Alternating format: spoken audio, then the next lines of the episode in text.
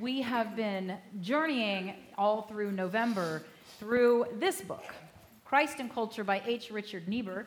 It is a book that has been transforming clergy and laity for over 50 editions, 50 years.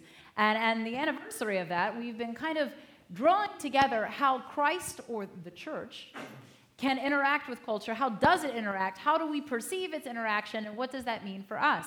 Well, the past few sermons, we've outlined some of the members of our family of faith who feel different ways. The first one that Niebuhr identifies are those who believe that Christ is against culture. These are our siblings in faith who are the pessimistic ones um, in our midst. They're the ones that don't find anything redemptive about human culture. Then you have our brothers and sisters in the body of Christ that believe that Christ and culture are united. This is the Christ of culture. They understand Jesus because of their culture, and it's funneled through there. Those are our syncretists. Those are those in our midst who are, are quite happy marrying the two together and just trying to live in blissful um, matrimony there. Then you have the ones we talked about last week. These are those who are more the redemptive end of our theological spectrum. They believe that Christ is over culture, but that there are things in the culture that can be redeemed. They are definitely the optimistic ones in our midst. Well, today we're going to be talking about those Christians who believe that Christ and culture are in paradox. They don't quite fit together, but they're not quite an open warfare. How do they work together? These are the realists in our family of faith. They struggle with the reality of the dichotomy between faith and our world. And this is something that is very common. These are people who you might know in our family of faith, here in Crozet even, who read the news and they look at the media and they pay attention to the events and the politics of the world, and they can become deeply depressed. They can despair over the reality of a world that no matter how many times we talk about Jesus Christ, no matter how many people become Christians, no matter how many are baptized like Michaela, there always seems to be this rash of hatred and violence and pain and suffering in the world, and they are not reconcilable. Christ has come. Christ has brought us the word. Christ brings us grace in an unparalleled way. Why is there still this level of suffering and death? Why are people still fighting with words of hatred instead of embracing in the family of faith that we have come to enjoy? Why is this happening? And as they struggle with this, they're not really sure what the answer is. And I'm not sure any of us have the answer unless we agree that the answer is Jesus. We're just not sure how to filter that into our lives. And so they struggle with these things. And many Christians have struggled with this. Many would, would come under what Niebuhr calls the Christian in paradox, including the Apostle Paul who very often was confronted with this reality as he would plant a new church community in his travels, and they would immediately have this incredible, enthusiastic response to the gospel of Jesus Christ, and they would make a commitment to turn from their sin and become Christians. And then Paul would leave, and reality kicks in. And how do we live that out? Because our culture is not Christian, and in some cases was openly hostile to Christianity. What do we do now? Which is why we have so many letters from Paul addressing this. How do we handle this now? And Paul was also struggling with what he thought was a short time span until the return of Jesus. And so he's trying to triage at the same time he's training. That's really hard to do. Martin Luther, who established the, the denomination that would become Lutheranism, also struggled with this the, the, the dissonance between the gospel of Jesus Christ and the painful reality of our world. And it has deep biblical roots. Christians in Paradox are, are well acquainted with some of the stories of the Bible that talk about the fact that human culture, which is our achievements, the things that we create, the, everything from art to music to literature and the way that we express ourselves verbally and in writing and in pictures, the ways now in which we create and we uh, send out communications our achievements in science and medicine even have cultural shape to them now. And all of these things are part of who we are. It can be very nationalistic, it can be regional, it can be faith driven, it can certainly be from the part of the world that you're in or for your travels and your experiences.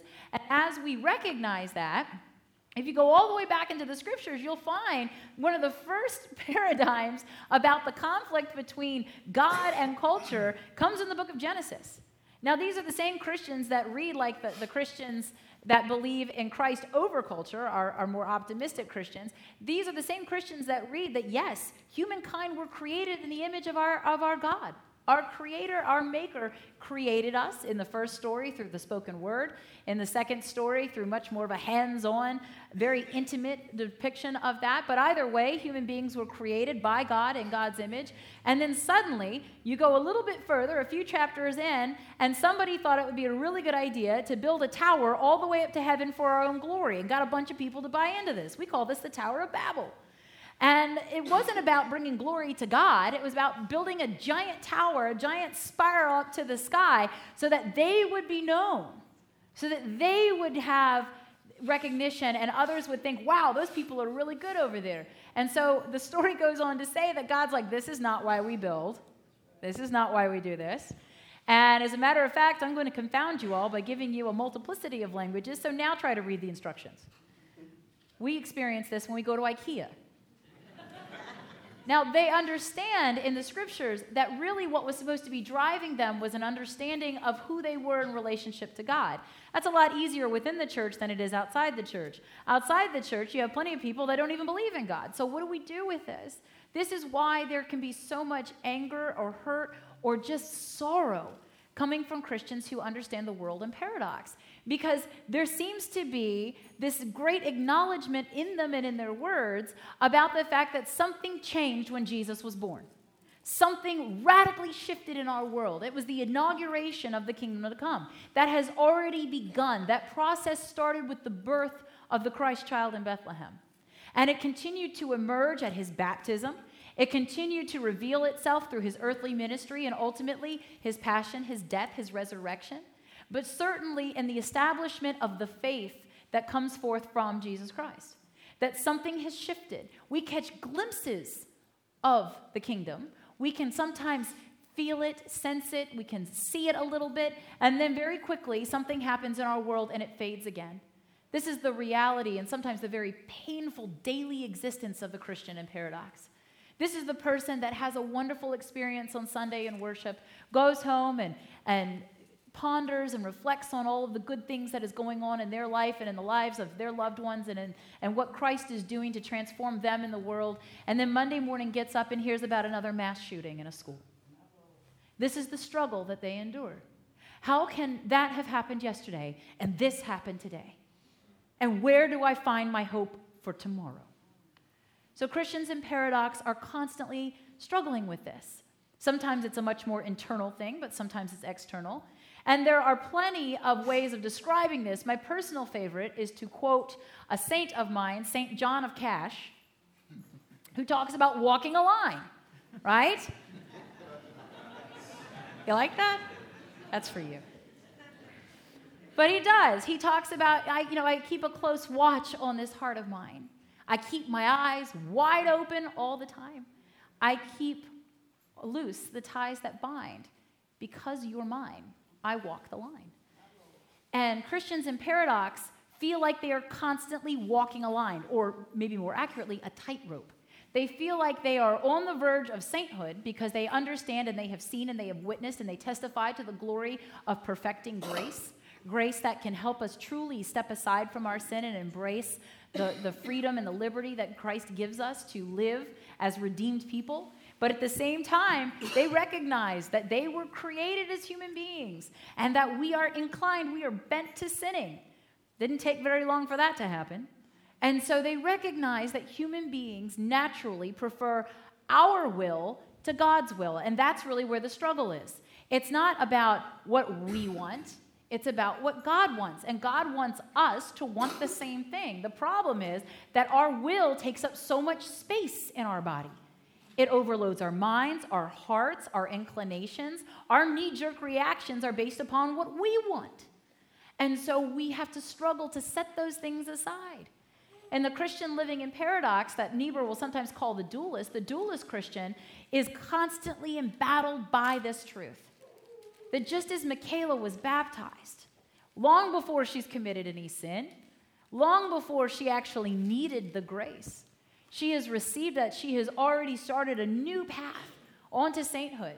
And there will be shining moments in her life that her family will witness that sainthood emerge in her. She will say and do things, and you will think to yourself, My God, I hear you and see you in her. And those moments will be so beautiful and so fleeting in this world. Because the reality is that just like the rest of us, Michaela's to grow up. She's to realize that she has a voice and she has a will, and she can make a way.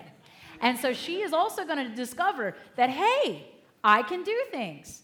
Sometimes our siblings show us how to do that. We start to realize that we can manifest our will and get our way. But the struggle for us is always tempering that, showing one another what it is like to embrace God's will and God's way. Because that is truly where the rubber meets the road for the Christian. How do we translate this into this? And as we struggle with that, we have to be aware that there are people that wrestle with this constantly. Now, some of us who uh, will go through this entire process about Christ and culture will discover that we are not simply one. Or we may feel this way today, and tomorrow we might find ourselves on the other side. There are days where you might wake up and you might say, you know what? I'm, I'm, I'm with the pessimist. I'm completely against this culture. It's irredeemable. There's nothing good going on in this culture because you're having a bad day and you're seeing the extent of suffering that is coming from our culture. And that's okay. Because the same day you're waking up and feeling that, there's somebody else waking up on the other side of town or the bed who wakes up and goes, You know what? I just love what God's able to do through the culture. I love the things that allow me to experience goodness and allow me to bless other people. And they don't even have to come from the church. I love the fact that God is able to do anything through even this culture that we have made. And those are the moments where you're like, Seriously, get out. Get out. Do you hear me? And the difference in Christendom. This is the difference between Christendom and culture. The difference in Christendom is that we need to receive both of those. We need to hear them. We need to affirm that they are worthy of being spoken, written, thought, felt. We need to receive all of that so that ultimately we can begin a process and a dialogue that we can reflect on all of these things. Most of us are not just one of these perspectives, by the way. I'm sure that you've noticed, since I've already quoted Johnny Cash, that I'm a little bit more of the redemptive side of this. I'm more of the optimistic side. But there are many, many days where I wake up and I feel that this world is a paradox. There are many times that I wake up and I reflect on the fact that I'm getting ready to go out and try to manifest my vocation and my call in a world that thinks that that's bizarre. Why would you choose to do that? And these are the questions where people go, So, how did you, be, how did you decide to be a pastor? I was like, What makes you think this has anything to do with what I want? Nothing, right? If you think that you're called by God, you are trying to Jonah, the nearest ship to Tarshish you can get on. You are not trying to head to Nineveh. You are trying to get out of here. But what happens is that because of our relationship with God, because those of us that have encountered God's grace and God's love know that God is real, know that we cannot deny the existence of our God, we are forced to reconcile God's will with our will. Our will is about, you know, I, I would like to have a Sunday off every now and then. Our, our will is, you know, hey, why can't I go travel for Christmas or get that break on Easter when it falls on Holy Week for traveling? Why can't I do those things? Because we live a life that says that our will has been subjected to God's, that we have put ourselves in a subservient position. And the world thinks that that's crazy. In fact, I can't tell you the number of family members that still get angry at me that I don't come visit on Christmas Eve. I'm sorry, I'm doing four worship services. How would you like me to fit Chesapeake in? Right? It's a little struggle. But this is who we are when we struggle with these things. And the, and the hardest part, I think this is really what hurts the heart of the dualist. The hardest part is that you know that you are going to make somebody hurt, angry, disappointed. You know that not everybody is going to be happy because these sides don't fit together perfectly. And the reality of the church is that we are not a perfectly well fitted together body of Christ. We are a body of Christ that is amorphous. We are a body of Christ that is constantly in flux. People are coming in, people are going out, people are being born and baptized, people are dying. We are constantly in a state of flux. And Jesus recognizes this. He recognizes that we struggle with this. And that's what Peter struggled with in the reading today. Peter, just a couple verses before I started reading, had that wonderful, high, holy moment where he recognized that Jesus was the Messiah. Jesus says, Who do people think I am? And they give their, their opinions. And Peter says, You are the Messiah. And Jesus goes, Yes. Good job, Peter. And then he starts to say, and here's what that means that means that I am going to be betrayed. I am going to be handed over to our highest, holiest, most religious, most authoritative leaders, the elders, the, the chief priests, and the scribes, and they are going to hand me over to suffer and die. And on the third day, I will rise again. And Peter stopped hearing anything after I will die. Peter stopped. Everything just became like Charlie Brown and the Peanuts and Miss Othmar. Wah, wah, wah, wah, wah, wah. He heard Jesus was going to die, and he didn't like that. And we can sit here and get very pejorative about Peter. Well, Peter's being very selfish, or Peter thinks he knows better, or whatever. Here's what I think happened with Peter Peter has already been radically transformed by his relationship with Jesus Christ. Jesus Christ walked up to him while he was on the job in a fishing boat and said, Get up and come and follow me. And Peter did it. Peter followed him. There was something about Jesus that has continued to transfix Peter. He has walked away from everything he knew his life, his family, his job, where he lived. He has followed this man. He believes in this man. He has listened to him. He has watched him perform miracles, and he is in. And the most terrifying thing that he could even fathom just came out of that same man's mouth that he is going to die. And Peter doesn't want to hear it. Peter doesn't want to talk about death. He certainly doesn't want Jesus to die because Peter sees hope in Jesus Christ. Peter sees that Jesus can make a difference. Peter sees that life will never be the same when people encounter Jesus. And he does not want that to end. He doesn't want it to be corrupted by death. He doesn't want it to become co opted by those that will use Jesus to tell their message and not that of Jesus Christ. And he gets upset. And he tries to do the right thing. Did you catch how he tries to take Jesus aside? Jesus, come over here for a second. Jesus, you can't die. Don't do it. Don't die. And Jesus, if you pay attention to the text, actually turns away from Peter. He puts him behind him and he looks at the rest of his disciples. And he says, Peter, you got to get behind me because if you're going to block me, I'm going to walk around you. I'm going to walk through you. I'm going to walk over you. I'm going to walk past you. Because do you see them? Do you see all those people, the crowds that are coming? Do you see everything that is going on? Can you begin to fathom how big this world is about to get? And I have to do this for all of them, too. It's not just about you and me, Peter. It's about all of this. And he's not cl- claiming that Peter is now inhabited by a demonic force. He's not claiming that the devil has, has taken over Peter. He says to Peter, and the word in Hebrew is Satan, adversary, get behind me. You cannot be my adversary here. Either you understand who I am and what I must do, or get behind me, because I'm not turning around. I'm walking this way. And he knows where his path is. He knows that he has to complete these things. And Peter, like all of us, are struggling with that truth. Because how we most often think about death is not because of the church, it's about our culture, which is why our culture hates death. We are in a culture that is abhorrent about death. It fears it, it makes it angry, it makes it hurt. And for the Christian, we have to hear those last words of Jesus I will die and rise again. I will make all things new. It's what he says upon the throne in our first reading from Revelation. I am coming. Mourning, crying, death, pain, suffering will be no more. That's not just his promise esoterically, that's his promise to you and to me, his promise to Michaela, to her family. That the new life that she just received does not end when her body does this time around, but that she will receive something so wonderful and beautiful eternal life that the same God that has watched her and known her intimately, the same God that now offers her grace before she needs it, the same God that has just committed to being with her every day, every step of her journey, is promising that they will never be apart. Never. But we don't hear that because our culture screams so loudly at us death is the end, death is final, death is hurtful and scary, and we should not talk about it.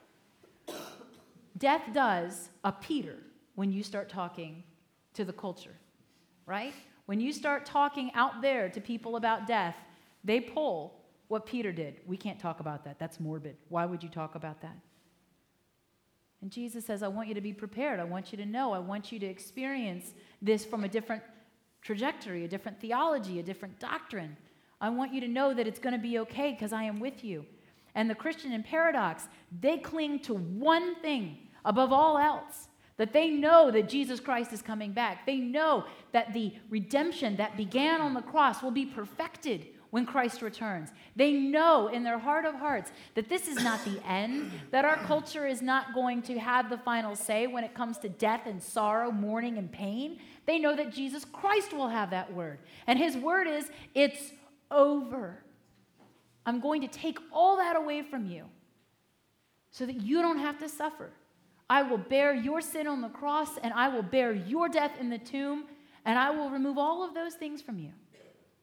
And he has made that promise time and time again. With every pouring of the baptismal waters, that promise is renewed. We had the opportunity to say, today to witness him saying it for the first time to Michaela. We had the opportunity to see that that promise is still as real and true today for her as it was for those of us when we received it, as it was when he received it. That the promise is true. But the struggle for us as Christians is what do we do between this and death with the reality that we're in? What do we do? Because it's not an easy journey. You're going to go out of this place, this holy place, and this time with God, and you're going to go back out into a world that is going to confront you with all kinds of dichotomies and struggles and disagreements and nasty ways of handling those disagreements. It's going to be a world that is going to be filled with death but doesn't want to talk about it. It's going to be filled with a world full of pain and suffering but doesn't really want to address it. And when we go back out into that world, if we're not a dualist ourselves, then we have to recognize that there are people who are struggling and deeply in pain just at the reality of the pain and suffering of others. And we need to hear that. We need to receive that. It grounds the optimistic Christian. It makes us remember that it's not all about one day everything's going to be perfect, but there's a reality that we must work through today. That we have things to do. Jesus says, even now, you must take up your cross and follow me. Even now, you must be so committed to me that you are willing to plow through and continue in a world that is not going to support your journey. A world that is not going to recognize the authority being baptized in Jesus Christ is not going to get Michaela into college. It's probably not going to get her approved for a really good mortgage rate. It's not going to have that kind of effect on her life. But what it will do is when her moment comes and she feels darkness and alone, when she feels like she is unworthy or she feels like she is abandoned, that peace of God inside her will speak to her. And it will say to her, My light is in you, my light shines through you, my light shines for you. You have been forgiven, even now and tomorrow, and I love you, and you are mine. And when all of those here who witnessed that moment for her, that moment that it came true, when the promise was revealed, when all of you are gone, God will whisper to her and say, I hold them in trust for you, Michaela, and I will return them to you. That is the promise that we get. And that is the struggle in a world that doesn't affirm that in a world where people are pitted against each other, instead of saying, we don't agree on how to handle it, but can we agree that people are suffering? Can we agree that death is wrong? Can we agree that the kind of violence that is bringing about this death is not okay? How do we then work forward? Now, there's one opinion in Christendom is that we all have to be uniform that we all need to have the same thought process and agree to the same thing. Good luck making that happen. Good luck. Instead, Jesus' answer to us is not uniformity, it is unity. It is the idea that we are together, that there is a place in the body of Christ for the pessimistic Christian, for the syncretist Christian, for the optimistic, the realist, and then the one who is the objective Christian is coming next week, the one that has an objective that they are trying to accomplish. The very highly motivated Christian is next week. There's a place for all of us in the body of Christ. Our struggle for those of us who are already in the body of Christ is to one, figure out our perspective, and two, figure out how to convey it. And it doesn't always have to be spoken. How do we convey what we feel Christ teaching us? How do we convey the message that Christ has placed on our hearts and in our heads? How do we convey that message? Because there are things upon which we struggle. And there's a bunch of boxes up here, and this morning the kids at 9:30 were all excited about the boxes. And these boxes are a point of contention in the body of Christ. These boxes don't make it necessarily easy for us to be in ministry and mission together.